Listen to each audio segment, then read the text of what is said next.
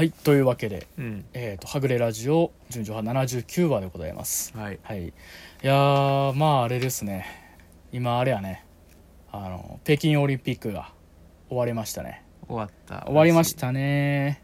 終わったらしい。終わったしね。いや俺もあの一切見てないというか、うん。いやこれあの全然あの誇らしげに言ってるんじゃなくてほんまにスポーツの見方分からへんから見てなかった、うん。でまああの何やってるかも全然知らんかって、うん。まあ母がね、まあ、おかんがねあれ好きじゃないですか。フィギュア好きやからそれのなんか録画しとけみたいなんとかね。で録画とかしたけど一切何が起きてるのか全く知らんかって、うん。えー知らん間に始まって知らん間に、えー今終わりうん。終わってたね。終わってる。うん。いやーなんかあれやね。また乗れへんかったなっていう。また世間の大波に乗れへんかったなっていう。はいもうたびたびねこのラジオでは言ってますけども世間の大波に乗れへんっていう。はい。やっぱあのこれ別にね誇ってるわけじゃないし、うん。すなんか何？しゃってるわけじゃない。しゃってるのは車に構えてるわけでもないんですよ、うん。乗れへんのよ。性質としてね。性質ですね。もうこれは。だから何？波が分からへん。ああそやな。うん。なんかな。うん。来てるらしい来てるらしいなって言ってで乗らなっていううん気持ちもないしう、ん。どれがどれなのか分からん。まあだからなんか流行ってるんねんなっていうのは知ってんねんけど情報？情報やね。そうそうそう。だからなんか流行ってるから何々するみたいな全然できひんから、うん。なんかちょっと何なんかそういうのって車に構えてる人みたいにも見えるやん、うん。なんか嫌な人に見えるやん。うん。それがちょっと嫌だなと思ってる。うん。な難しいけどな。難しいけどなだってまあお互いちょっとそういう節はあるじゃん。ある。うん。まあでも僕はちょっとだけ見たから。何を？えオリンピック。オリンピック見た？んちょっとだけ見た。何見た？んあのなんかスキーでマラソンみたいなしてるやつ、いやもういやそれはほんまちょっとだけ見たわあれやん。中華料理屋で流れてるの見ましたみたいな話やん。まあでもそれも大事なんよな。あのあなんかこうシャカシャカ。シャカシャカあ走ってるやつとあか、あとあの、うんスキーでうん。うんこう何？うん。でこぼこ滑り降りてくるやつあああるな。もうちゃんと言えみたいな感じができそうやけどね。あれでも複ノルディック複合みたいな。ああ、あれな、あの、風邪薬の名前みたいなやつやな。あの、空中であの、何？カプセルがさ、うん。こう、ファーンって離れたら、中から黄色い粒がフワーンってなってるやつ、みたいなね。コンタクみたいな。コンタクみたいな。ノルディック複合みたいな。ね。うん。あと何やっけ？あのスノボああ、スノボーね。スノボすごかったねあの、俺も痛、そうやったいた、あ、こけてるとこみたいな。なんかそういうサイコっぽい発言やっけね。なんか、あの、ぐるんぐるん回ってみたいなわかるけど、痛そうやったっていう、被害者としての、被害者としてのスノボみたいな見方。そんなつもりじゃないけど今一番パッて浮かんだのが、うんこけたやつやってめちゃくちゃ痛そうやったの全然動動けんくなったああ、かわいそうや。いや、やっぱすごいよね、そういうスポーツ系ってさ、絶対怪我っていうかさ、うん。痛いのとは無、何？無縁じゃいられへんわけやんか。やっぱ痛みに弱いから、なあ、やっぱ、それを勝る楽しさがあるんやったらいいんかなっていう。まああるんやろうなと思うけど、やっぱ爽快感とかね、たりするんやけど、ほんまに痛そうな時あるやん、なんか。うん。とかあとそれこそ怪我で、うん。もうほんまに断念しましたみたいなとかね、いやそういうの聞くとなんかもうす、まあ、やっぱ体でねやってるわけがなんかすごいなと思うし、今だって前言ったけどスノボーちょっとスノボーじゃないスケボーちょっとやってみようって思った時あって、うん。スケボーの練習場行ってスケボーやったらさつるんこけてさ、まあ、腰強打し腰から落ちたんよ、うん。その結果やけどまあちょっとあ汚い話だけどさあのお尻の穴の方が痛くなってなんか知らんけど のなんか刺さったんかなってぐらい、うん。腰強打したのに、ん。なんか痛いのがそこで、うん。もうなんかなんでって？なんで若干その痛みの位置がちょっとずれてんの？みたいな、なんかあの 何ちょっと感度の悪いカーナビみたいになって 今走ってるところちょっとちゃうやんみたいな。うん。いやだからさそう思うとやっぱすごいなって思うしだってあれこけてなんぼみたいなとこやからそうやな。うん。まあ終わったってことでね、はい。まあなんかなでじゃあその間何しててんって言ったらあれやねんけどそのオリンピックの期間中何してたん言うたらあれやけど、うん。ちょっとね映画を今週よう見たんですよ。おう。3本見ましたよ今週あ私。珍しい。珍しい。まあ家でなんですけどね、うん。まあ家でちょっといろいろ3本見て結構ねキュートなこれ感触としてやけど、うんキュートな作品を3つ3本ほど見たので、うんまあ、ちょっとそういうの紹介などまあみんなもう旧作やから見てるよみたいな人もいると思うし、うんまあ、見てるんやったらああそうそうそうねって思っていただけたらはいということでございます。まあ行きましょう。えーはぐれラジオ純情派。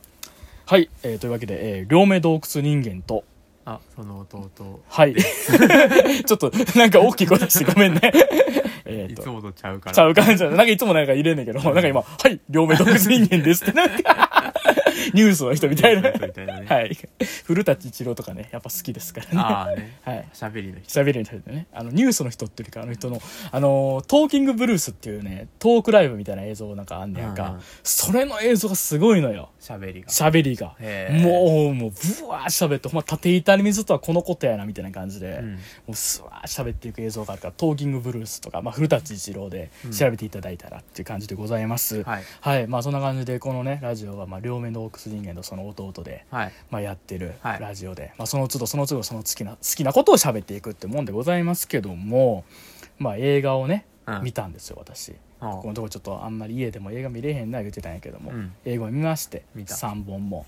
キュートな作品を見ましたよ。キュート。キュート。もうほんまにそれはでもあのあれよ？マイメロだよとかいうことじゃないよ？ああ。うん。ウェス・アンダーソンとかあそういう話よね。じゃないです。あの僕がキュートやな思ったやつあのすみっコぐらしとかそういうことじゃない？ああうんウェス・アンダーソンとかでもないあのまず1本目はあのザ・スーサイド・スクワッドキュートキュート、キュート、キュート。で、2本目は、あの、事故物件。怖い、怖い間取り。キュート、キュート、キュート。で、3本目は、えっ、と、ビースティーボーイズストーリー。キュートキュート、キュート、キュート。めっちゃキュート。この3本の話、こう見ました、いうこと早速分からへんなってで。いや、だからこれは、うん俺の、俺、あ、俺のってあれなんですよ。自分の、あれ、自己評価をしたいわけじゃなくて、うんあ、キュートな映画やなと思ったというああことなんですよ。なるほどねはい。もう、まあ、何だからやっぱ、その、あれやん。どこに可愛げを見出すかですよ。あの、なんか、清少納言でしたっけ？言ってたやん。なんか、あの、小さきま可愛い言ってた 言ってたやん。言ってたやん。なんか、はそんな感じですよ。あのあね。まあ、というわけで、もう、ザ・スーサイド・スクワット見たんですよ、昨日。えっとはい。2個目の方ね2個目の方です。だから、あのーデビッド・エア監督の2016年の方、まあ言うたら不評やった方 ではなく、えー去年か。去年2021年に公開されたザ・スーサイド・スクワット、まあ日本の方だと、ザ・スーサイド・スクワット極悪党集結うんを見ました。えーあれは見たんだけど、1本目は。1本目も見てないあ、見てない。うんもうあんまりの世評の悪さに。そういや気になっててんけど、うん。みんなまうん。あまりにもひどいっていう噂が出すぎてうん。見る気がなくなってしまったっていうああ、まあ僕もあの、僕はあの、あれですよ、劇場で見ましたよ。あほんま一本目。はい、で怒ったよ。いや、ほんまにもう、一本目見た人やったらもう、納得してるぐらいだったんだけど、タイトルの出し方の、なんやねんと。うんここ、ここちょっと空いてますか？ここ収納に使いましょうじゃないねんっていう、そんななんか、いい加減なって方とかしてとか。へまあ、あとなんかもう、それこそ、まあ、あの、何、ジェームズ・ガンの、まあ、言ったら、あの、あ、ちょっと、ガーディアンズ・ギャラクシーに、だいぶ、まあ、影響を受けたというか、うん。まあ、それ、後々の話だと、ほんまに、もともとはこういう方向で映画作りたいってなったのが、うんその、言ったら、評判になった、あのーボヘミアン・ラプソディがね、うんうん。流れてる、みえー予告編あったやんか。うん。まあ、それのせいで、もうそっち側にだいぶシフトさせられてんて。うん。言ったらヒット曲バンバン使って、なんかそういう明るい感じで作れみたいな、突然その、編集段階で言われたみたいな感じでって。へだそれでもうなんか結構強引な編集とかあった結果、まあ、ほんまにダサいさ、おあの、何？ほんま、なんかあの、映画流しながら別のなんかヒット曲しか流れへん CD 流しみたいな、そんなダサい映画やってはダサいなと思ったんやけども、まあまあ、ほんまになんかそれはちょっとやっぱり、まあなんていうか、あの時の、まあ、上層部の、うん。まあ、何？そのなんか、あれですね、混乱具合でできた、また上層。そう、上層部の、まあ、かわいそうな映画やってんけども、まあ、あのーまあ、なんかそれに反省したのか、うん。今回そのジェームズ・ガン監督のこれは、まあ、言うたら、あの、時期的なその、あれですよ、あの、言うたら、えージェームズ・ガン監督が過去のツイッターをさ、あの、掘り起こされて、いろいろあったねそうそう。で、それでまあディズニーをクビになったと。うんだからキャンセルカルチャーでね、うんまあ言ったらクビになってはどうしようと思ったら、あの、ワーナーが、ちょ、うち来てや言うて、ううんち来てや言うて、もうなんで撮ってもええからって言って撮ったんが今回そのスーサイドスクワット。うんで、そのがもう何してもいいよって言って、え、ほんま何してもいいんですかみたいな。うんもうやりますよ言うて。ここんなんやりますけどいいですか？いいよいいよお金出そうし言うて、100億円以上かけて、うん結果もうあの人がぐっちゃぐちゃに死ぬ 前代未聞のヒーロー映画 できましたということで。うんいやでもこれすごい面白かった。ほんまもう正直、あの、ガーディアンズ・オブ・ギャラクシーより面白いやんって思っちゃった。あの、あんなに好きなガーディアンズ・ギャラクシーよりも、いやこっちの方が俺好きっていうタイプですね。あの、だから何、ほんまに、あの、ガーディアンズのやつやってまあ言ったらさ、いや、あいつらほんまなんかそこ悪いなと思ったけども、うんいやいや、もう、もう真面目やん。みたいな。もうあの、えーあれよ、だから、進学校のやんちゃなやつぐらいに見えてくるような、あ なんか、ほほんまに手つけられへんやつらみたいな。ひどいやつらでね、うんほんまに極悪と集結っていうのはほんまにあの、何、嘘じゃないというか。ーうんまああのまあどういう話かって言ったら、まあ結構ワンと一緒で、まあ要するにそのなんか、えげつない、もう大きい、こうなんかもう大事件が起きてて、まあそれを前言ったら悪と、まあそれはなんかどうやらあの DC コミックスの悪者らしいんですよ、うん。それぞれ。で、そいつらが言ったら頭に、まあ言ったら爆弾埋め込まれて、うん。それをまあ秘密裏に言うたらその任務を遂行してこいっていううん。やつです。まあ言うたらあのあれですよねあの、えージョン・カーペンターの映画のあのニューヨーク1997とか。はいはい。あの辺のな言うたら設定とかに近いやつですよね。言うたら爆弾埋め込まれて。 Escape from New York。そう Escape from New York、Escape from LA とかね、うん。あの2作じあのスネーク・プリスキンや、うん。あれをあれの弟見たね一緒にね。見たね。うん。面白い映画やったね、うん。あれ。まあ結構ねでだ、まあ、それに影響を受けてるあれやけどほんまに今回のほんま、まあ、今回の「ザ・スーサイド・スクワットは、ほんまちょっとニューヨーク1997味がちょっと増してるというか、うん。よりアウトローの人たちの話やしまあなんて言ったらいいんやろうな。すごいこうまああのまあなんか言ったらやっぱそのどまあデビット・エアバーのことを何回も言うのも申し訳ないけどやっぱ互助会感があったんですよね傷ついた人たちの互助会感があって、うん。あの互助会ってそれこそあの映画でよう出てくる椅子を円形にやって、うん。座り座りながら自分の傷を話していくみたいな、うん。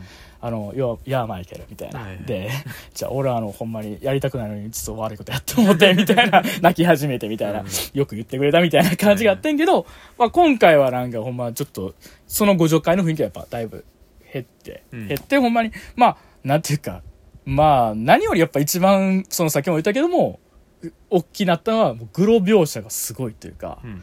あの、ほんまに、血出るとかじゃないっていうか、うん。もう開始10分で、あの、んまあ、内臓見える脳みそ見えるみたいな 感じの、ポッポップさが、ポップな感じでうん。人がバサバサ消えて、で、まあ、あの、ヘリコプター墜落みたいなのあんねんけど、うん。ヘリ墜落するんやったら、人に、人をプロペラで巻き込むみたいなとか、とかもあったりとか、最悪。そう、ほんまに、あのマジで家族で見られへん、ん。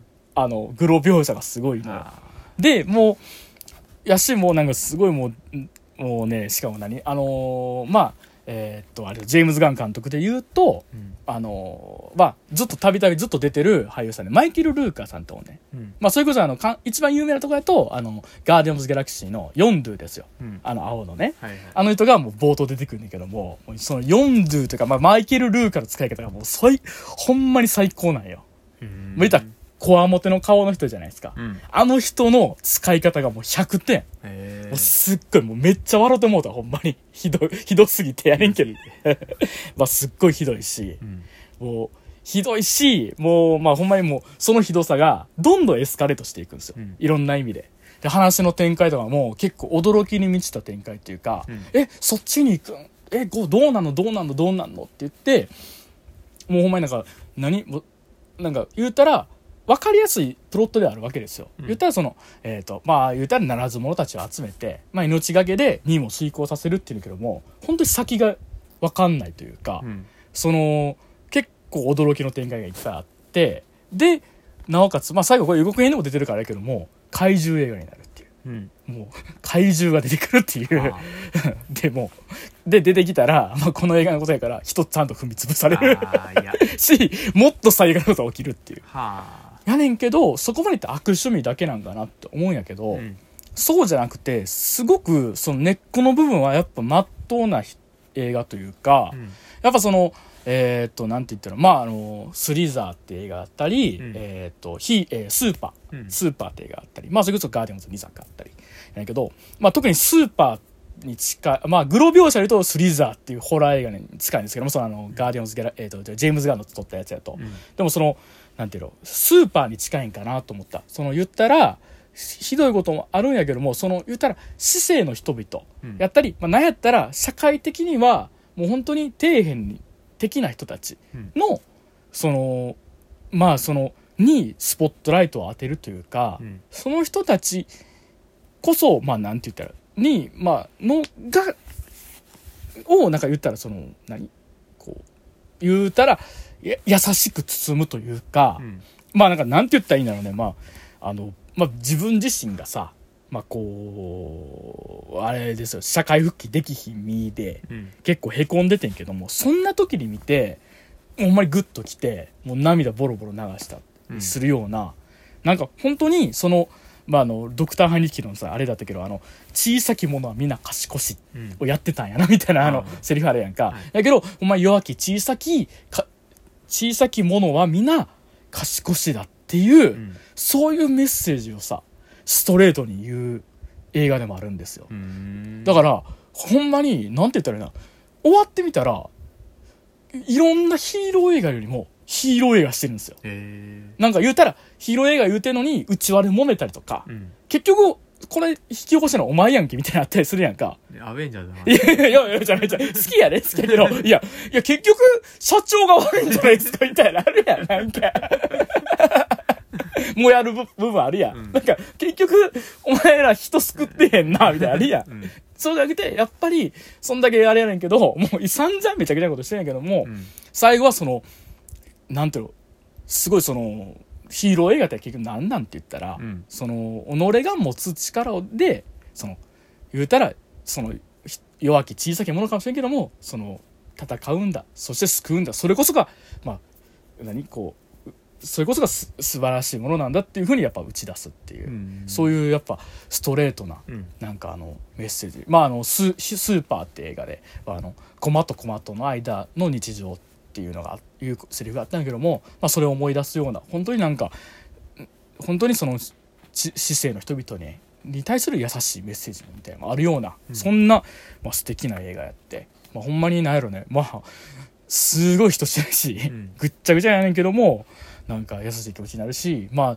何よりも話面白いしもう映画映画としてもめちゃめちゃ面白いから、うん。まあ、年に1回ぐらい見たい。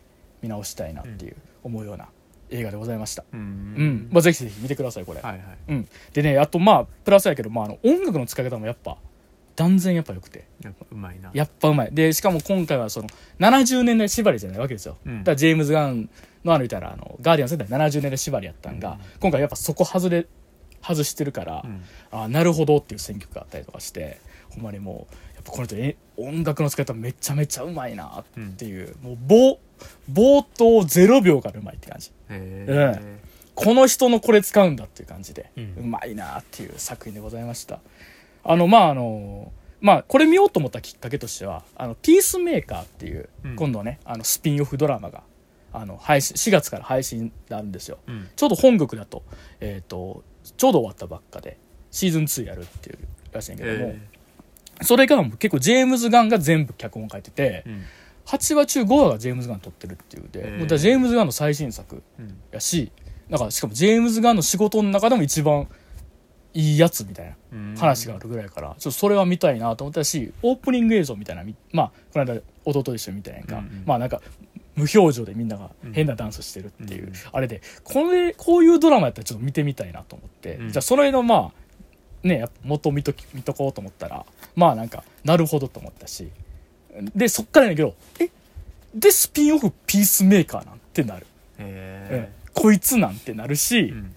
こいつやったら面白いなと。は思うへえいろんなことできる。うん。なんかいろんなまたなんか一瞬バカバカしそうな見た目をしてるし、うん。バカバカしいねんけどもすごくその実なんていうかもう結構あの深い政治性というか、うん。まあこの映画自体も結構そのザ・スーザー・スカット自体もすごい政治的な映画うん。でもあるしその政治的なメッセージも結構どぎついのがあったりする、ん。あれやからなるほどと。本当にまあはこれを8話分で見るんや8時間なんやちょ見たいなとは思うようなうん。あの、まあ、映画やったし、うん。まあ、ザ・ピースメーカーもすごいね気になってますっていう感じでございます。っていう、まあ、キュートな映画でございました。はい。人たくさん死ぬけどねっていう。はあ。うん。あぜひキュート。いや、ほんま可愛いのよ。ほんまに可愛いねんから。はあうん。でもまあ、可愛いなっていうやつやと、えー事故物件、怖い間取り。いや、めちゃめちゃ可愛いんだから、この映画。あうん。まあ、しね、監督、中田秀夫はあ監督、リングのね、あはいとか、女優霊の監督ですよ。はいで、主演、亀梨くんですよ。うんね、あの、ボル塾の田辺さんがね、一番好きな、ね、あの、かジャニーズジャニーズで言うと亀梨くん。はい告白されても亀梨くんが好きやからって言うて断ったっていう話がある。田辺さん。田辺さんは27歳でギャルサーに入ったそうです。今いるその いや最近ボル塾がさ「うん。あのラビット!」のボル塾のスイーツ食べる企画がめっちゃ好きでね、はいはい。ほんまにもうもうほんまにめっちゃファンなんよ。ああ。のコーナーの。あうん「うんこれはとても美味しいね」って言って。もうこれはもう私の中でベストだよっていうことがするんですよ だからマーネ以外の田辺さんをちょっと僕習得したいって気持ちでいいっぱいなんですよねはいはい。まあ、怖い間取り。はい事故物件怖い間取り。え えーっと、今日、昨日からですかね。あの、関係ないんやけども、新事故物件っていうのが公開されたんですよ。えーうん。えー関係ない。関係ない関係ない。言うたら、あの、勝手に続編シリーズみたいなやつけども。勝手に監督もちゃう監督も違う。ね、そっちはめちゃめちゃグロい映画だったそうでへ、そっち的にはホラーファンの評判はいいみたいな。ねはい。で、事故物件怖い間取りなんですけども、えーフィルマークスってサイト、うんあれじゃないですか、あの、感想のうんね、はいえーっと、あそこで、まあ、あの、驚異の2.8点。あらあら、低め 低め。低め低め。で、あのーえーっと、まあ、感想ツイッターで調べたら、えーっと、まあ、好きなフォロワーさんが去年のワーストに上げていたり しましてですね。はいえーっと、まあ、正直見ましたよ。うん見て、えーっとね、その評価も、うんあの、わかるなという部分は多くあります。あまあ、正直言うと、事故物件怖い間取り、怖くないんですあ。ああそうねはい。怖ないです。えー、なんで、というか、まっとうなホラー、うんえー、を、というか、怖いホラーを期待してみたら、うん怒るなというのは確かなんですよ。うんただ、俺これは、ちょっとね、そそれはそれとして好きが上回っちゃったっていう稀有な例うん。のタイプの映画だったんですよ。うんあの、ダメな映画やでって言われて、その、言われたら、うんうんってうなずくしてんけど、まあでもなんか好きなんですよねっていうタイプのほ映画やったんですよね。あのーまあ何がどう好きかって言ったら、いっちゃん最初冒頭、劇場で、その、まあ亀梨君と、ううん。あとあの瀬戸康史うん。演じるその、まあ芸人がね、うんまあコントやってるんですよ。うん亀梨君が女装してうんコントやってるけど、全然おもんないのよ。うん全然おもろないコントやってんねんけども、あの、観客による、その、ひ女の子一人だけ笑ってんねんっうんていうシーンから始まんねん。うんこれさ、コントが始まるじゃん。マクベスやマクベスやな。そう。で、その後、もう受けへんくて10年やってるっていうので、うん解散しようかっていうね。マクベスマクベスじゃんって思って、コントが始まるやんと思って。で、まあ、その後、まあ、出てきた次の出番の漫才師とかめちゃめちゃ笑い取ってて、うんあーってなんねんけども、その MC、うん MC というか、あの、はい、ありがとうございました。次は何々です、どうぞっていうのが、うんダイソー光国なんですよ。はい。まあ、ダイソー光国って誰やねんって言ったら、まあ、松竹の芸、ね、うん芸人。えーっと、代表作はあれですかね。あの、あの、細かすぎて伝わらないモノマネの、うん。あの、深夜バスのアナウンスだったり、あの、あれか、駅伝の駅伝の順位発表発表。そうそう、あの人、あの人が出てくるね。で、まあ、あのほんまに最初30分が、ん。ほんまコントが始まるみたいやね。うん。その一人笑ってた女の子っていうのが、言うたらそこのその、亀梨君とその瀬戸康史の、のコンビのファンやね、うん。で、それに人生救われたっていうね。ほんまにもうコントが始まるみたいな感じやねんけども、で、で、そんでももう解散するねんと。うん解散するからって言って、その時、あの、小道具で使ってた傘を、その女の子が、もう雨降ってたから、か傘ないっていうので渡して、とかね、して、で、で、まあ、あの、結局、まあ、その後どうなるかって言ったら、まあ、あの、その解散してもうてうん、亀梨君はピン芸になると。で、瀬戸康史の方は、あの、言ったら、えっ、と、作家になると。うん。作家の、あれやな、放送作家の方になると。うん。で、放送作家になって、あの、えっ、とね、京阪テレビっていう名前の、うん。の、なんかあのね、探偵ネットスクープみたいなセットの、セットで、の、なんかそれ、ちょっとなんかいろいろ若手芸人が無茶させられる系の番組に、の作家になんね、へん。で、なんかた、め、めっちゃ探偵ネットスクープっぽいセットやね、うん。で、ひな壇みたいなところに、その、松竹芸能が全員座ってね、えうん。これね、あの、松竹芸能がいっぱい座ってね、うん。あの、で、MC が、MC 多分、その、いわゆる局長みたいな。うん。やつが、あの、安田大サーカスの団長やね。すごい出世してる。んですよしてるな。うん。あの、これ、で、な、なんだ、配給松竹ね配給松竹なんですよ。あそういうこと。で、原作が松原谷さん。うん。あれ、松竹の芸人なんですよ。だから、ここ、この映画の世界は、吉本じゃなくて、松竹が天下取ってんね。め ええな。めっちゃ可愛いない？ええな。で、それでそのあのーそれこそ冬の、うん。池冬の池に、うん。なんかあの、芸人が、言うたら、なんか、創作するみたいな、ん。ロケやってるっぽい中に、おじんおズボンとか行ったりとか、するのよ。ええやん、ええやんってなるやろ、そう。でも、なんかどうやらちょっと視聴率が低くなってるから、うん。どうしようかっていうのかで、言うたらその、まあ、あの、まあ、えー、山目さんっていう、あの、松原谷さんから山目さん、うん。山目さんっていうその亀梨くんが、事故物件に行って、それでそこに住んでみるっていう、うん。事故物件住みます芸人とやるっていうとこから、まあ、ホラー映画に、うん。の方にシフトしていくね。で、さっきその言ってたあの、えっ、と、ファンの女の子っていうのは、うん。メイク志望の子やって、それで、あの、言うたら、テレビ局のうん。メイクさんになって、うん。それで、あの、そのちょうど、まあ偶然その、言うたら、京阪テレビのうん。メイクになったことで、まあ結構、あの、何まあ、近いところにおって、うん。ちょこちょこ交流があるっていう感じになります。あ。で、で、まあ、あの、そっからね、まあ、あの、ホラーなるんかなと思ったら、あのね、まあ、あの、ちょっとがっかりはしていくというか、うん。怖いは怖いねんけど、正直言いますね。正直言いますと、中田秀夫監督の、それこそ、まあ、代表作でいうところのリング、うん。まあ、それこそあとデビュー作の女優霊やった頃のような、えーっとね、静かな怖さっていうのは、うん。あのね、ちょっとやっぱ減ってるんですよ。は減ってるし幽霊の見せ方とかもちょっとあれちゃうなっていうふうになるあうん。ことは多い。うん。あの正直言うとリングで出てきたもう僕が一番怖いなと思ったシーンやねんけどそれこそあの人通りが多いところであの足がある白い靴着た女性らしき足が突然こちらに言うたら足だけ見える状態でこうファーって近づいてくるっていうだけですおぞましい幽霊がそこにいるみたいなうん。演出。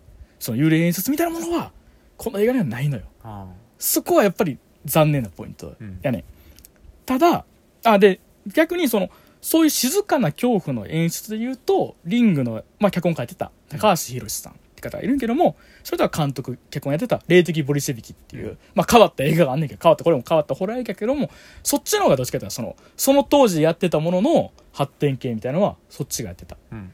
代わりになんて言ったらだから言ったらその J ホラー的な見せ方みたいなもんってうん。ちょこちょこまああるけどそんなに力なんか力を入れてないって言ったらうん。あれやけどなんかもう正直言うと飽きてるんかなと思って。うん。なんかもうそこそんなにいいかなみたいになってるんかなと思って。うん。でまあそこに対して、まあ、やっぱ怒り抱くのもまあもうまっとうですよ。うん。それみたいねんからって言って、うん。ね。え 何も団長が探偵なスクープの MC やってるっていうのでキャッキャしたくないわけですけども、俺まあでもなんか逆に別のところに力入ってて、うん。それが何かって言ったらメロドラマ部分なんですよ。あはい。言うたらそのさっきのあのファン元々ファンやって、うん。今メイテレビ業のメイクになってる子と、うん。その亀梨君のその、まあ、のとのまあ言ったらそのメロドラマの部分がめっちゃ力入ってんねうん。入れ具合がちょっとすごいのよ、そこが。あのーまあ、もともと中田監督、中田秀夫監督は、うん。メロドラマ撮りたいって思って、うん。映画監督。でも、なんか映画、映画監督でもホラーよりも実はメロドラマ撮り撮りたいと。うんでも、最初前言ったらその、女優霊撮って、リング撮ってで、もうホラーの人やって言って、で、ホラーの人っていうので、ハリウッドまで呼ばれてみたいな。やったけども、ほんまはメロドラマ実は撮りたかったらしいんですよね。で、まあ今、いろいろな作品も撮ってますよ。うんまあ、けども今作で言うと、メロドラマの部分がね、めっちゃいいんですよ。へまあその言ったらまあ、メロドラマってなんやねんって言ったら、まあ、あれよ、ちょっと高人さんみたいな言い方で言うと、男と女っていうかね、そんな言い方した まあ男と女が出会うてや。うん。いろいろあってや。壁あってや。もう別れようか言うて。離れるわな。でもその壁を結局二人で乗り越えて愛深まるんや。っってバーバーバーバーやるやけやるやつ。はい。伝わらへん えー高橋さんね。えーまあそんな感じのことですよ。うん言うたらね。ここのね、演出がね、いいんですようん。だって今更ですよ。2020年か21年の映画で、あの、こけ、だ、こけて、うん亀梨君がその、なおさん演じるメイクの人を、うんわって押し倒してしまうっていう描写あんねん。今更？今更、ラブコメラブコメみたいな。あんねん。その後強烈な幽霊によるアタックがあんねんけど。温度差温度差って思うんだけど。でね、すごい一番俺この映画で、わ、いいなって思ったんが、うんその、まああの、そのね、言うたら自己物件住みます芸人として、うんもうめちゃめちゃもう売れんねん。うんその、えっ、と、亀梨くんが。めちゃめちゃ売れんのよ。で、売れて売れて、もう、もうテレビの方も、もうこれは今度、東京進出やでって言うねやんか。うん東京進出やで言うのあの、木下ほうかさんね。あの、えっ、と、あれあの、あの、よう、よう出てる、はる人やわ。もうみんな見たらわかる人やねんけど、その人で、あ、ほんまっすか？言うて、言うて、で、その、東京の自己物件みたいなの紹介してもらって、うん言います言うねんけど、その、なおさんというか、霊感ある女の子なんや。なおさん演じる、その、メイクの子が霊感ある子で、うんで、この人にその、間取り見せたら、これはもうここはダメですとうん言うねんけども、俺は今からここ、もう10年芸人やっててう、ん。売れへんかったと。俺には今これしかないねんって言って、すれ違うっていう描写を、うん。その公園から橋の上までそのワンカットで行ってでもう分かりましたってこう離れていくっていうのをそのまあえっ、と亀梨君がもうまっすぐ歩いていく、ん。でその奈緒さん演じる人は後ろのその橋のからもうふもういたら反対側に向いて歩いていくっていうもう物理の距離で見せていくよ、もうまっとうな演出。このメロドラマとしての。まっとうな。演出。もうす、もうこことか、うわ、いいなと思って。なんか言うたらちょっとオールドタイプな演出かもしれんけども、うん。そのある種の真っ当さにちょっとグッと惹かれてもって、うん。思ったんですよ。まあそれを自己物件でやってる、やって、うん。見たい人は見たくないわけじゃないですか。だね。うん。だから不評もわかるんですよ。うん。でも俺ここやっぱ好きなんですよね。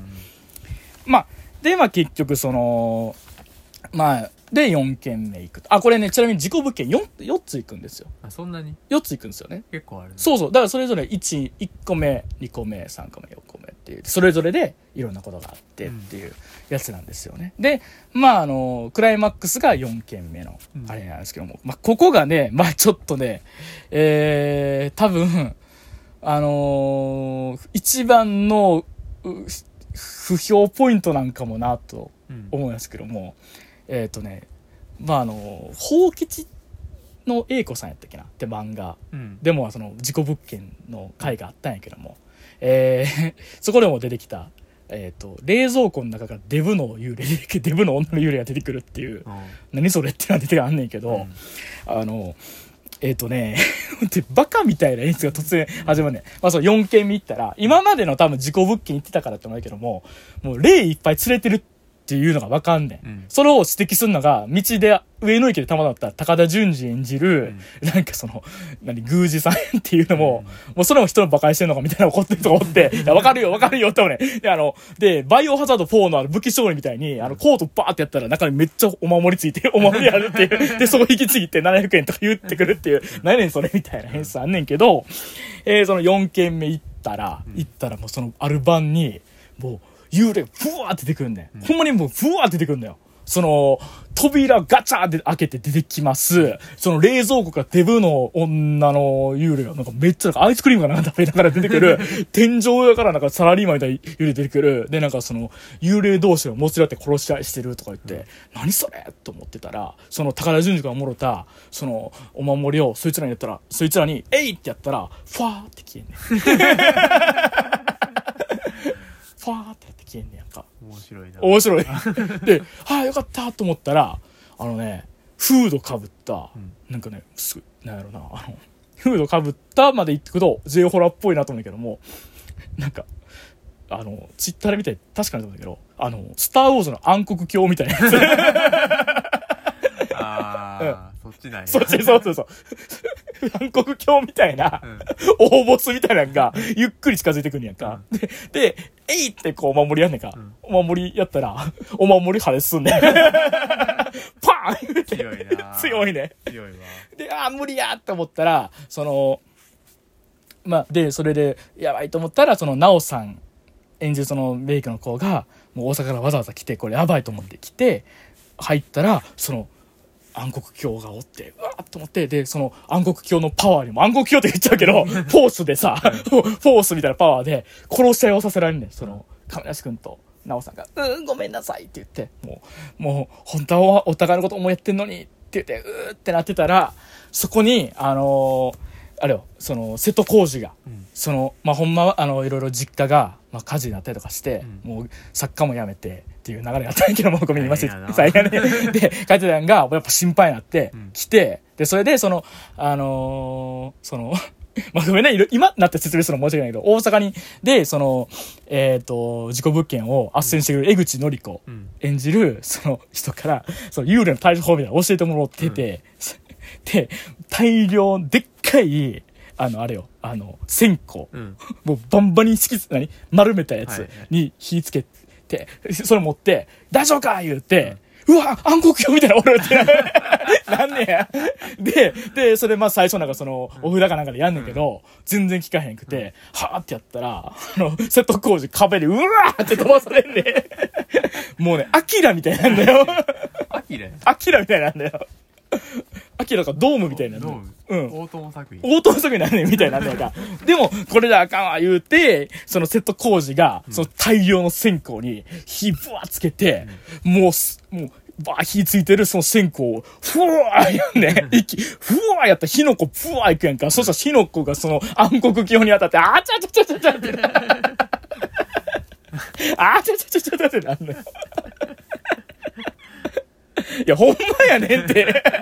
あちゃちゃ、あ、あちちじゃないけど、まあその、やっぱ線香やからさ、うん。その、まあ何か霊的なものをはい。打ち払うっていうのやけども、あちちちちなんで、お、倒せたかと思ったら、その暗黒鏡がまた力ブワー使って、その、線香、その火の粉を、か、もう固めるみたいになるのよ。もう、うわーって言って、で、ファー言うて、その大量の火の粉が飛んできた、うわ、どうするってなった瞬間は見てください。あー あー、ちょっと気になってきた。ちょっと気になってきたな。ちょっと見たいな。はい。いや、俺ここ面白いんで。ちょっと見たいな。はい。そこのためだけに見んのかい。や、でも、お、面白いのよ。俺結構好きなんよ、これは。うん。あの、全然、飽き、何おもんない映画、どいうやない。ホホラーを求めたらあかんっていうだけそうそうそう。だほんまにしっとりした、ある種の J ホラーみたいなものを求めたら、ちょっとがっかりする要素が多いうんとは思うけど、結構、なんていうの、ほんまに、その俺逆張りで面白いって言ってんじゃなくて、うんほんまにちゃんと、あ、おもろいなと思って見てたっていうか、うんまあ怒る人も分かるなと思いつつ、俺結構ほんまにずっと面白いなと思って見てたし、まああとその、まあ何ていうか最後の最後とかは、まあその結局事故物件の終わり方としてはそのなんかまあある種まあ解決してよかったと思いつつ、まあ言ったら事故物件っていうのは、ある意味そこら中にあるわけうん。やし、そういう、その、ある種その、まあ、障壁みたいなものだったり、うん。まあ、障壁っていうか、言ったら、その、ずもっと言ったら自己物件を生み出すのは誰かっていうところにちょっと踏み込むんですよね。うん。結局それは、ん呪いとかじゃなくて人の悪意だったりするんですよね。で、だからその、いうものがある世界で、まあその生きていく勇気みたいなものをうん。振り絞りながらちょっと歩いていくみたいな終わり方して結構そそういうのはまっとうな終わり方をするし、うん。僕はやっぱその終わり方もすごい好きだったんですよね。だから結構ね事故物件自体はまああのまあ変なとこは多いねんけど、うん。まあ悪そう言われてるほど悪くはないというか、うん。面白い映画やった、ただまあ確かにこの企画に対してこのアプローチはちょっとちょっと意外すぎるって思うし、ほんまにこれを怖いものとしてやるんやったらそれこそ深夜の30分枠とかのうん。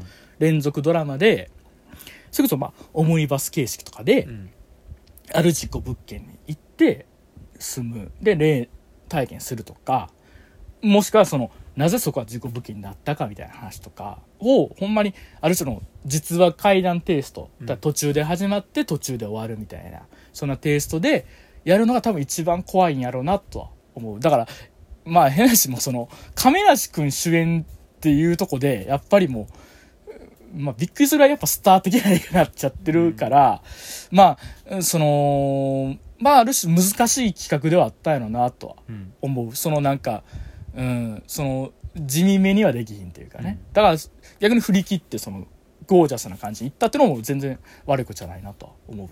で、まあ、これはあれやけど、亀梨君ってかっこいいな。あうん。すごいのよ。俺、今まで亀梨作品とかあんま見たことなかったから、うん。やし、まあ、言ったらカトゥーンの人か。あうん。えまあ、リアルフェイス世代やけど、そのカトゥーンか、いや、その亀梨君ってそんなね、みたいな、うん。分かってなかったけども、あのね、すごいのよ。その、松原谷志さんってわかる？まあまあまあ、なんとなく見た目はわかるやんか。うん。あの人のメガネと服装。で、ちょっと髪の毛ちょ若干だけもさっとさしてる時とかは、ちょっとその、何？言うたら、ちょっとその亀梨君のかっこよさから、ちょっと落とす、落としてる状態なんよ。うんだから、ちょうどいいのよ。言うたら。うんあ、なんか、魅力的な人。ちょうど魅力的な人やなと思うんだけども、うんこの映画に数回、むき出しの亀梨が出てくるし、むき出しの亀梨。だかむき出しの亀梨ら言うたらその松村谷志ファッションをうんやめた亀梨やめてる状態の亀梨。そこの時が、うわってなる。かっけーって。なんやこいつと思って。だってあの、病院の服着てる時あるね、うんん。入院着。うん一番かっこいいねんから。意外やなそう。素材が良すぎる。で、あとあの、これはね、あれですけど、まあちょっとごめんなさい。こんなご時世ですけども、亀梨君のシャワーシーンあるんですよ。ああいいねうん。すごいよ、もう。ええやないのうん。もうね、もう、背中上、背中、背中も見るし、前面も見せるし、ちょっとこう、あの、脇上げるとこもあるしっていうへ、結構たっぷりめに見せるっていう、へうん、長めの。食いつくんじゃないよ。亀梨君の写真集みたいな みたいな、そう、ほんま、でもなんか、これ見て、うんあのことわざ生まれたかなと思ったの。あの、水も滴るいい男って、これ見て生まれたんちゃうかなってぐらい。まさしくそう、めっちゃかっこいいのよ。へえいや、ちょっと亀梨ファンになっちゃうなと思った。あで、まあ、あと、まあ、まあ、さ散々それこそあの、何コントが始まるみたいやとか言ったけども、お前まあ言うたら挫折から始まる青春ものでもあるわけですよ。うんで、やっぱりその、10年、を言うたら売れてなかった芸人やけども、やし、元相方になったけども、それでもなんか根本の部分ではやっぱ相方っていう特別な関係性の持ちうる、ん。なんかその、その関係性、友情でも仕事関係のないもののやったりだとか、まあそれこそメロドラマとしての部分の、なんかその、くっつくくっつかないじゃないけども、うん。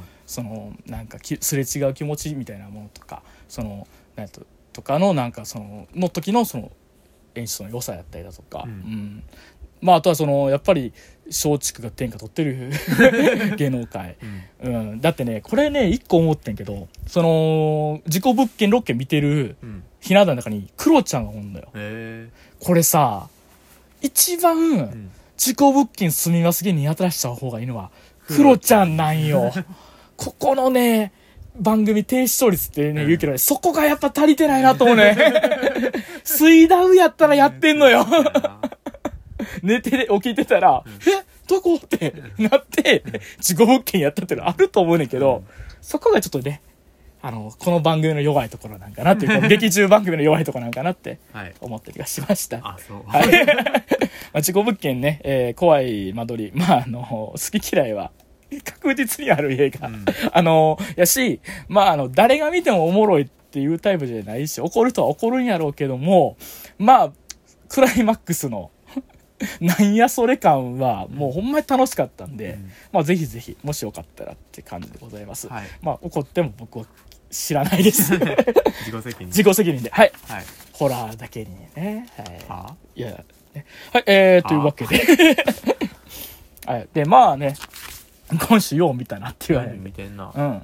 あ、そうや、自己物件ね。あの、この言葉や。この言葉が一番似合う映画じゃん。トンチキ。トンチキ トンチキ。トンチキなんやトンチキな映画。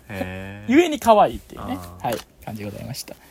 はい。まあ、あのー今週ね、映画3本見てってことで、うん3本目なんですけど、これ一番、まあ正直、地味っちゃ地味というか、うんまああの、好き嫌い以前にちょっとそのもともとそれ知らんしっていうのでうん見ない人も多いかもしれないんですけども「えービースティーボーイズストーリー」っていうのを見ましたっていう、あのーまあ、ビースティーボーイズってなんやねんって言ったら、うん。まああのーえー、とニューヨーク出身の、えー、とヒップホップ3人組、うん。まあ、それこそ日本のあのスチャダラパーとかにも影響を与えたりとか、まあ、そういうところがもう普通に全世界でもうもう10にももう影響を与えた、うん。まあ、ヒップホップ3人組なんですけども、まあ、メンバーの節のね一人のヤウクさんがね、えー2012年に、まあ、47歳とかでガンで亡くなったんですよね。うん。だからその78年ぐらいが実はビースティーボーイズみたいな、まあ、全身バンドから数えた活動したけども、まあ、そのヤウクさんがおらへんかったらもうビースティーボーイズやってる意味ないって言ってもうバンド自体は活動停止してしまったんですよ。うん。でも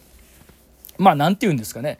そのそっからまあ10年近く経って、うん。まあそのビまあ、ビースティーボーイズって一体何だったのかっていうかビースティーボーイズっていうのはどういう風なバンドだったのかっていうのをその残されたメンバー2人、うん。えーまあ、マイク・ディとアドロック。うん。のこの2人が、まあ、そのいわゆる、えー、とだ舞台上に立って、まあ、満員のお客さん呼んで、まあ、トークライブをやるっていうのが、でそれを、まあえー、と録画して録画っていうか記録したもの。うん。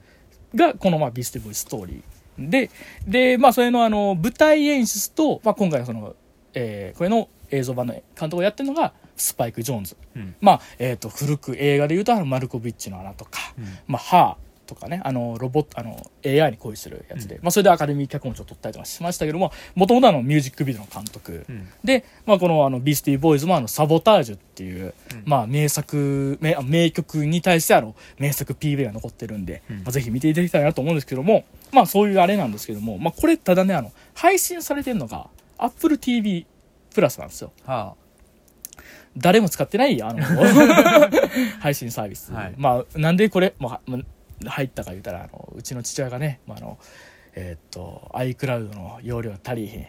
iCloud の容量足りへん。どうしたらええんって言って、もうやってから Apple One っていうのに入りまして、うんその iCloud200 ギガを その手に入れるために、うん言ったら Apple Music にも入ってんねんな、うん私ら。私入ってて、かファミリープランで入ってて、うんプラス200円したら、その Apple One に入って、その iCloud200 ギガも手に入るし、えっ、と、ゲームもできるんか。うんで、そん、もう一個に Apple TV も入ってるっていうので、まあ、泣く泣く入ったんですよね。うんで、そしたら、まあ、これ入ったら、そういえばビースティーボーイズストーリー、うん前から見たかったなと思って、もう結局入ったし見てまおうっていうので、うん見たっていうわけでございます。まあ、僕はあの、その、ビースティーボーイズファンという、ファンというよりは、まあ、あの、ちょうど中学校ぐらいの時に、あの、チェック、チェチェックイットアウトかなっていう曲があって、それがちょっとめっちゃ、まあ流行ったというか、うん。まあ結構そのラジオとかに流れてて、わかっこいい曲やなってなったし、それこそあの、スパイク・ジョーンズのファンにもなって、うん。で、その中であの、サボタージュのミュージックビデオでやったりとかして、うん。はすごい、なんかそういうので結構知ってって、まあ、詳しくはそんな知らんけども、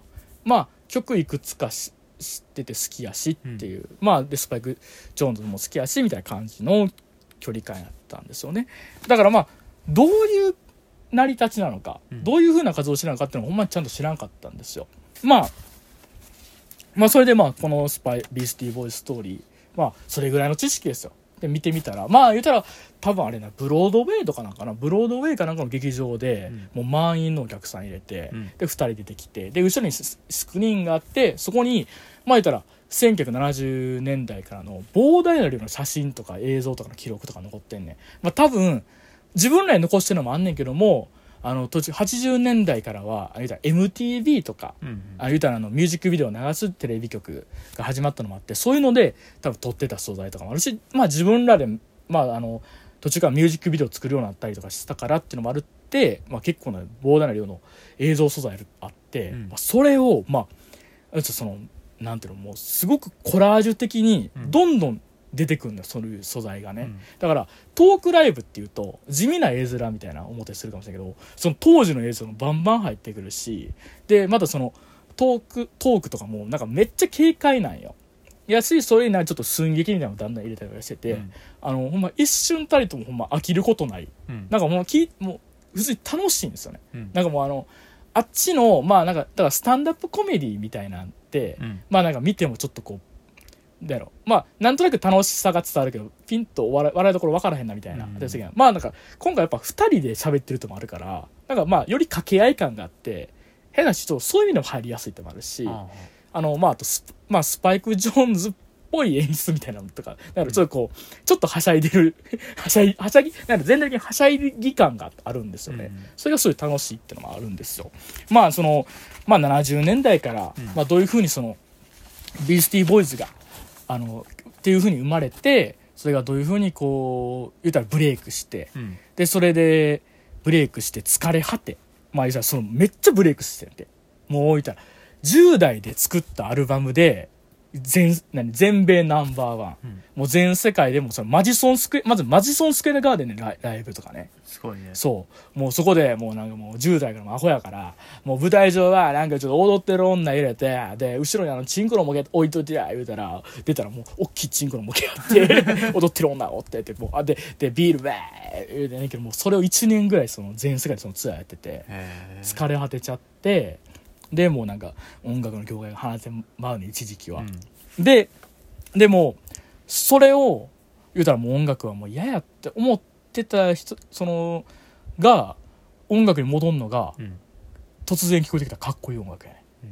かっこいい音楽聞いて、これ誰の音楽ってなって、この、あ、これあの、ダストブラザーズっていう人やねんけど、ダストブラザーズの音楽で、えー、ちょ、こいつらかっこいいなって言って、で、それであの、離れててんけど、友達二人呼んで、うん。その人はメンバー呼んで、そいつらとまた曲作り始めると。うん。そのダストブラザーズ入れて曲始めて、で、言うたらすげえサンプリングめっちゃして、もう膨大な量のサンプリングコラージュでもうこれはすごいもう作ったってなやったら全然反応なくて自信作やけど反応ない、うん。で落ち込むねんけど契約上もう一枚アルバムアルバム作らなあかんってなったから、うん。もうちっちゃい規模で楽器めっちゃ練習してもうサンプリングお金かかるから言うて、練習してででそれ作ってるうちに言うたらその言うので技術とかを技術とかスキルとかどんどん身につけて言うたらまた自信作にな作ることでミュージシャンとして自信が持てたんだみたいな言ってて、なんかその言ったらある種の突然のホームランみたいなよりも、うん。すぐになんかまあ着実な練習だじゃないけど、うん。納得できることを自分でやっていくっていうことの方が自信につながるみたいな話とかさ、うんなんかなんかこう何？含んでるな みたいな思ったりとかしてたっていうかね、でまあ同時にこの映画というかこのトークライブの最後っていうのはその亡くなったそのヤークさんっていう人ににもやっぱの話もなっていくわけですよ、うん。やっぱりビースティーボーイズ3人やって言ってるのにずっとやっぱ2人しかおらへんし。うん。絶対そ話の中でもずっとヤークさん出てるのにやっぱその不在っていうのがどんどん濃くなっていって、うん。最後にはそのラストギグっていう話になってうんその時は最後のライブやと思ってなかったのに、うん。後々考えたらもういったらその体調不良とも体調の悪化とかもあって最後のライブになってしまったそのことの話になって、でそしてそのえー自分それ自分らにとってんそのヤークさんってどういう人だったのか、うん。もっと言ったらどういう友達だったのかっていう話なんだよね。うん。なんかそのそこのなんかもうやっぱすすごいこう切なさというんですかね、うん。なんかやっぱその自分ともやっぱ自分にままたこう返ってくる答えでもあるというかやっぱまあまあ僕もさ弟もさやっぱ友達いるじゃないですか、うん。自分にとってもいろんなそのなんかあなんかあいつあいつどうしてるかなとかさ、うん。あいつのあこういうこいつがおったから言ったら今の自分につながってることってあるなみたいなことってあったりするやんか、そういうさなんかあのんなんていうかそういう友達っていうものと、うん。すすごくまあ言ったら大好きな友達そして自分の人生において影響を与えてくれた友達がある日まあ亡くなってしまって、うん。もう二度と出会えないっていうそのまあ寂しさみたいな、うん。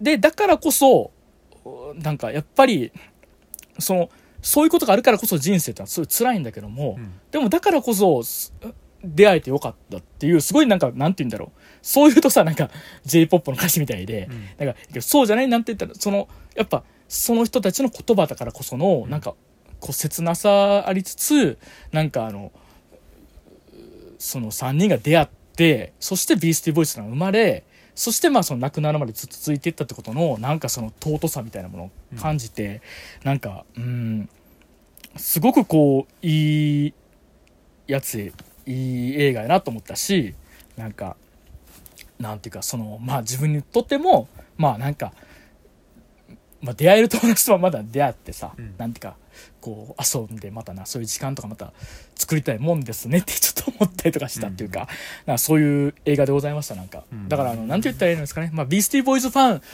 はまた見てるやろうし、うん。ビースティーボーイズ興味ある人も、まあ、見てほしいんやけども最時間が人生だったりとかその人生においての友達っていうものにつ対してつながる映画でもあるんで、うん。本当そういう意味でもなんかいい映画やったなと思うんで、まあ、あとやっぱり何よりやけどビースティーボーイズの曲めっちゃ聴きたくなる、うん。もう今もう毎日聴いてんねんけども,、うん。もうめっちゃいいわ。めっちゃかっこいい、ほんま。いやほんまにねあのいい映画でございました。というわけで、えー、3本はい。話しました。スーサイドスクワッド、えー、あザ・スーサイドスクワッド極悪党、集結と事故物件怖い間取り、えー、ビースティーボーイズストーリーの3本のキュートな映画でございました。は、はい。キュートキュート。キュートでしょどれも、まあまあ。まあまあ。まあ、うん。だって最初よりかはキュートかなって。だってビースティーボーイズストーリーエンドクレジットあれやで。こんななんかいい話したのになんかボーダーネルのめちゃくちゃな映像をなんかつなぎ合わせて最後なんか「えええええって言って終わ終わるからキュートやったよ、キュートか。うん、あとあの Intergalactic っていう日本で撮ったさうん。PV やないけどそう日本で撮った PV が流れんねんけど、うん。エンドクレジットで。そこでなんかあのあのめっちゃロボ何巨大ロボみたいな、うん。ロボットっぽい巨大ロボがうん。街を破壊するっていう映像があるよ、うん、キュートですよ。キュートはいキュートでした。はい。はい。キュートでしたね。はい。弟どうですか？何が？なんかキュート見たいなと思いました？思キューああまあ面白そうやなとはいました？思ったよ。あれ？見ない人？いやいやそうね、うん。まあザ・スーサイド・スクワッドはちょっと前から気になってたから、うんまあ見ようかな。うん。ちょグロいのがあれやけど。ああでもずあの痛くないから。痛くないグロってなんだ？いやあの痛みを感じさせるうん。グロもあれば、うん。そのなんていうんですかねあの言ったらお祭り感があるグロもあるんですよ。ああそういうのはお祭り感のあるぐらいだったなるほどね。もうわっしょいって感じ。そのやっぱこううんうんでグロがあのみこしでいうみこしダッシュみたいなもんやから。いいグロだねみたいな感じよ。だからその街の人がこう腕組んで 今年はいいグロ入ってるねみたいな。そうか。そうそうそう。そういうものでございます。はいはい。そう。痛覚には来ないから。うん。じゃあまあまあ。いやまあいいかな。いやあの楽しいよ。まあ楽しまあぶ冒頭10分だけでも見てみたらいいわ。あそれで無理ならもう絶対無理な映画やからほんまにまあちょっと見てみよう見てみななぜひぜひ、はい。まあ最後まあちょっと気になったから、事故物件のねあのクライマックスだけでも。はい、もう気になってはい見ようかな。はい。ぜひぜひ。ってはい。いう感じでございました、い、やーそんな感じでねまあ57分でございますか。はい。エンディング。今まで一回も言ったことないのに。いや今度から言ってこうと思って。エンディ今ン更。グそうそうそう。変えていこう変えていこう言うてね、はい。まああのハグラジでは皆様のご意見ご感想何でも募集しておりますということで、はい。まあ、あの概要欄にもメールアドレスが書いてますがあのハグジュンラジオ Gmail.com ハグジュンラジオ Gmail.com もう前も些細なことでも構いません。何でもよければあの送ってみてくださいっていうことで。はい。はい「ハッシュタグハグラジ」でも感想お待ちしております、はいとい。うことです。いやーというわけで今週ね79回。うん。79番目終わりましたということでございましたけどもはい。えーどうですか？弟またずっと話聞かされててなんかやっぱ自分も喋りたいなとはならないんですか？いやうんそうやね。話すほどのことが今週特になくて最近特になくて。あああの、うん。うんネットで話題になってた「うん。ザ・バックルームズああはいはいはいはい。ファウンドフッテージ」うん。あ面白かったね。あのホラーのね。ホラーうん。ぐらいかな、いやなるほどね、うん。見てみたんやけど。あれの面白かったねああれね。面白かったね。うんあの YouTube で「ザ・バックルーム」で調べてみてい。ただいたらうんあれ16歳ぐらいが作ったらしいよあれ。あそうなんや、うん。すごいね。16歳の VFX 系のものに対するなんかなんかそういう脂肪の子が作ったみたいなけど。へでもすごいどうやって作ったんやろねってねいう感じでね。結構広いとこ借りてるんかなと思ったけど、うん、もしくは撮った映像そのうまいことなんかやってんのかな、うん。ちょっとよすごいやつがいるもんだね。ね。16やで16で。あんなん作れる2分の12分の1俺の 人生2分の 1? 16の時何したかな。あ何も覚えてない。何も覚えてないな。俺メタルスライクやってたんじゃない？かはい、はい。というわけでね。まあそのまあなんか弟喋ってほしい回みたいなのもなんか要望ありますよたまに。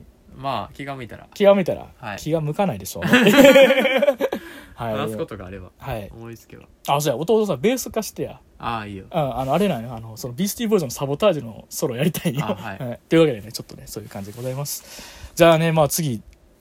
まあまた来週ぐらいですかね、またなんかあればまた撮ろうかなと思っております、はい。というわけでついに80回ですかね。おおすごいすごい。節目の80はい。節目じゃもうちょいだね。もうちょいやね。100までもうちょいでございますからね、100言ったらえ止まりそうやね。ま まあやりましょう。やりやりましょうやりましょうということで。はいというわけで、えっと、両目洞窟人間と。その弟でした。はい。ではまた次回。さようなら。はい。はい